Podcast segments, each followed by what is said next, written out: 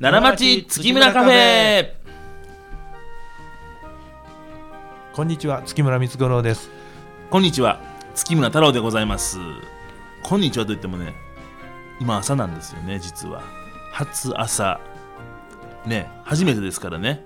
僕たちこの朝に収録するっていうのは朝は元気なんですけどね僕年寄りですから朝は元気なんですけどね、はいですけどもがつくっていうことは今どうやねんっていう、そういうねことになってきますけど早寝早起きになってきて、はいで今までは11時に寝るのも、はい夜がもったいないような気持ちがあってねうんで、えーっととにかく寝る前にうん何かをしたいとうんいうことでどんどんその寝る時間が遅くなって、うん朝は起きたらうん体が壊れるようなイメージがあって、ああなんかわかりますそれ、うんだからもう一回寝て充電をうん満充電にしようみたいな、うんそんな気持ちがあったから、うん例えばそのトイレに5時半ぐらいに起きても、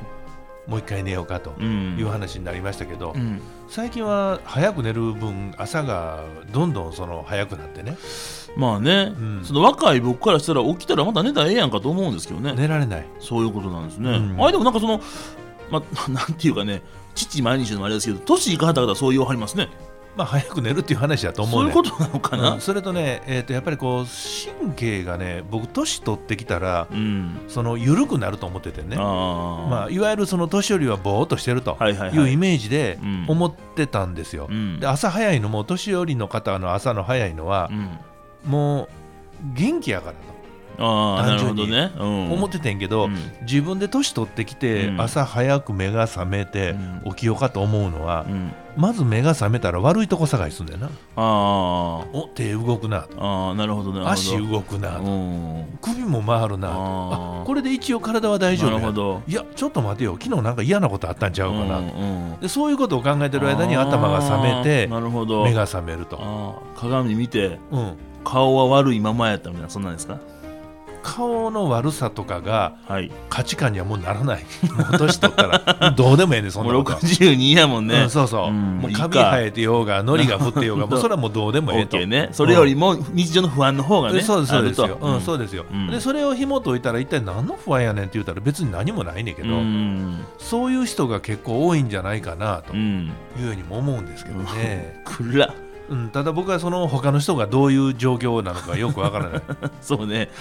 うんどうしてるんですかね、あんまでもね、やっぱりうんまあその、まあ、社長もそうですけどね、うん今これ、まああえて言ってはりますけど、いあんまりまあ、よその方っていうかね、僕ら、家族以外の人間にそういうまあ姿勢を見せないですやんか。いだかやらそら甲子園球場であの野球を満員で4万8000人が見てはると、うんえその人の裏の気苦労を考えたらうん4万8000通りあるわけで、まあね、ううんん、でもそれでもみんな笑って応援してはるのはみんな人間って強いなと思うけどね、まあそういうことでしょうけどね、んまあでもあとはまああれですよその自分っていうかその年齢を重ねたら悩むっていうか若者も悩んでますからねそれはもちろんいやそうでだすからよそれを解決するのが億劫かどうかみたいなとこもありますよね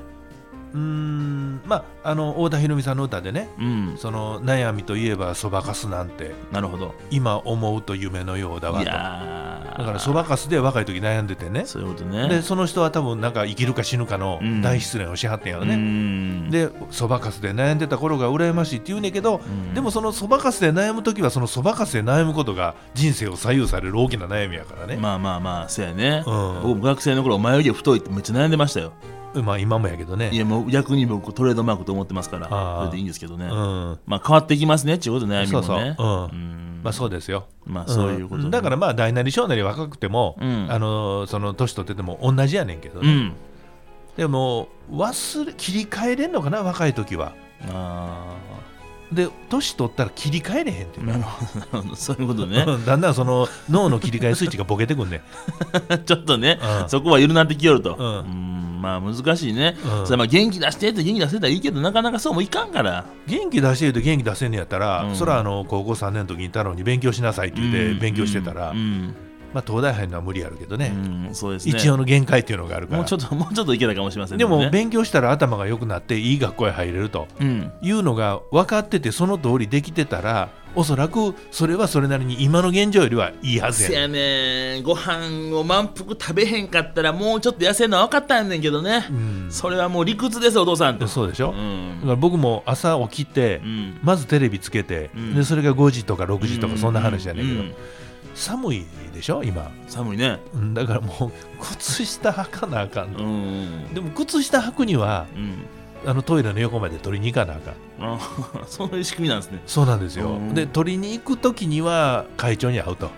ああなるほどほんで会長とひとしきり話をしやなあかんと、うんうんうんでその後どうするんやみたいなことを考えたら、うん寒いままでねあーずっとそのテレビの部屋にいてる方がええのかな、それともその会長と会うて話するのも飛び飛び越してそれを履くのがいいのかなみたいなことをあーこれ30分悩むわけ。悩むいや今日なんかも ねうん今日僕の方が朝早かった5時半ぐらいかなあれうで朝起きてきてリビング行って暖房ひとしきりつけて、んでうちの家あの警備してもらってますからね、はい警備会社さんに、はいでその警備を解除するうん装置があるんですけど、はいその装置落ちたらピンポーンってなるんですよ、うんちょっと大きい音でね、うんで解除しに行ってピンポーンってな瞬間ガランって扉開いて起きてきたででしさょらに起きててんあ何あれいやだからもう起きるタイミングを測っててあーどうしよう思ってたんやあーうんでまあまあこれでええやとあーもう電気もついてあるやろしうん それやったら起きようかみたいな話や かならるほど大体あのピンポンの鳴る瞬間っていうのはいつも分かっててねなそうや ねんねで僕は警備会社にあのピンポンをうん貧乏に変えてもうたらええと 思うピンポーンに変えほるんならニコッと笑えるから朝からテンション上がると思うねんだけはいどはいはいあのピンポンは、うんさあまた仕事の日がやってきたぞみたいなねもうもうあれねあー体に染み込んでもうてんあの音がねそうな今んですよからスタートしなあかんっていう、うんうんまそしたら人間のそのいわゆる生きる目的って一体何やねんとあ、そうやねいう話になってくるよピンね。ポンを聞くために来てるんですよピンポンをいや僕はねその、まあ、悩んで、まあ、楽しんで悩んでみたいな繰り返しがええのかなみたいなね。ああまあまあそうね、うんでも楽しみポイントをいかに見つけるかやけどねそうやね、うんねえ、うんでもなかなかその発見できないでしょああいうのって難しいよ自分でこう発見しに行けたらいいけどね楽しみポイントは大体相手して急に来るからあうんここやったねっていうのはねありますからの良い子っていう哲学ってあるやんか。え例えばそのまあ言うたらあれやね僕らの時はあのハリスの風えうん石田国松の時代っていうのはうんうん喧嘩が強くてねあーで学校の成績は悪いか分からへんけど、うんでもなんか問題が起こった時には、うんとにかく全部解決していくみたいなあーそのいわゆる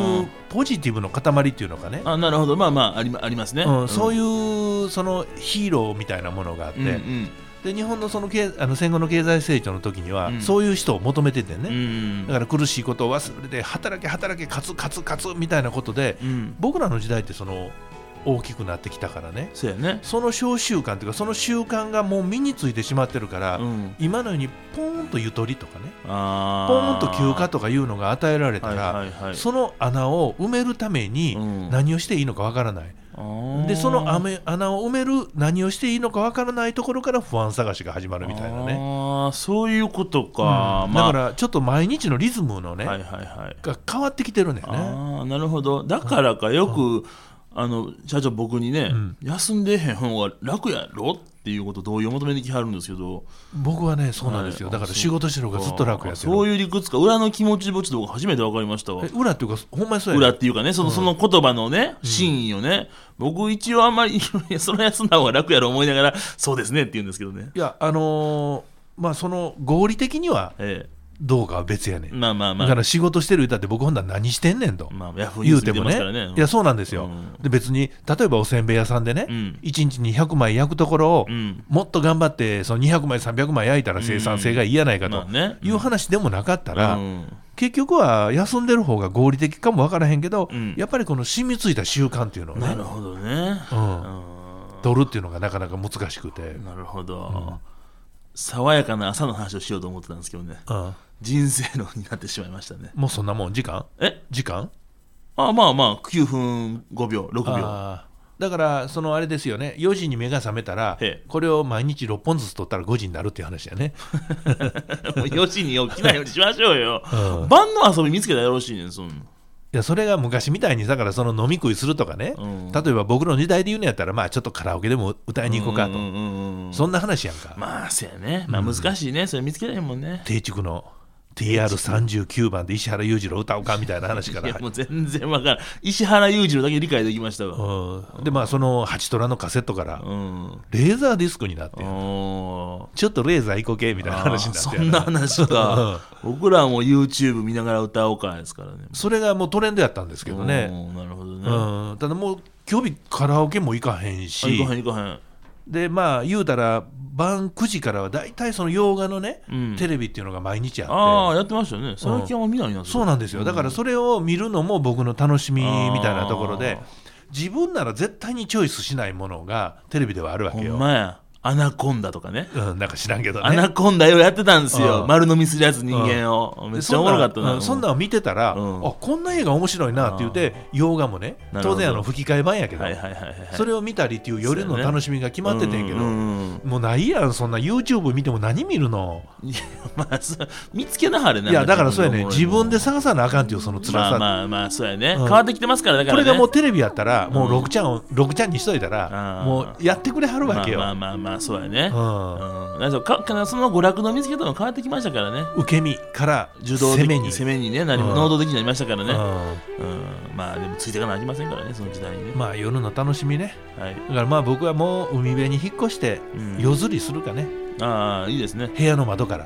いいじゃないですかそんなうんいいですねうんうん、でずーっとその水平線の先を見たらうん平平法のお化けが出てくるよう なね栄養きましたねそれでいきましょうかずんどこお化けも売るかもしれませんからね 未知との遭遇の映画じゃないしね、はいそうねへいへいお化け平の平法との遭遇おーそんなことですねはい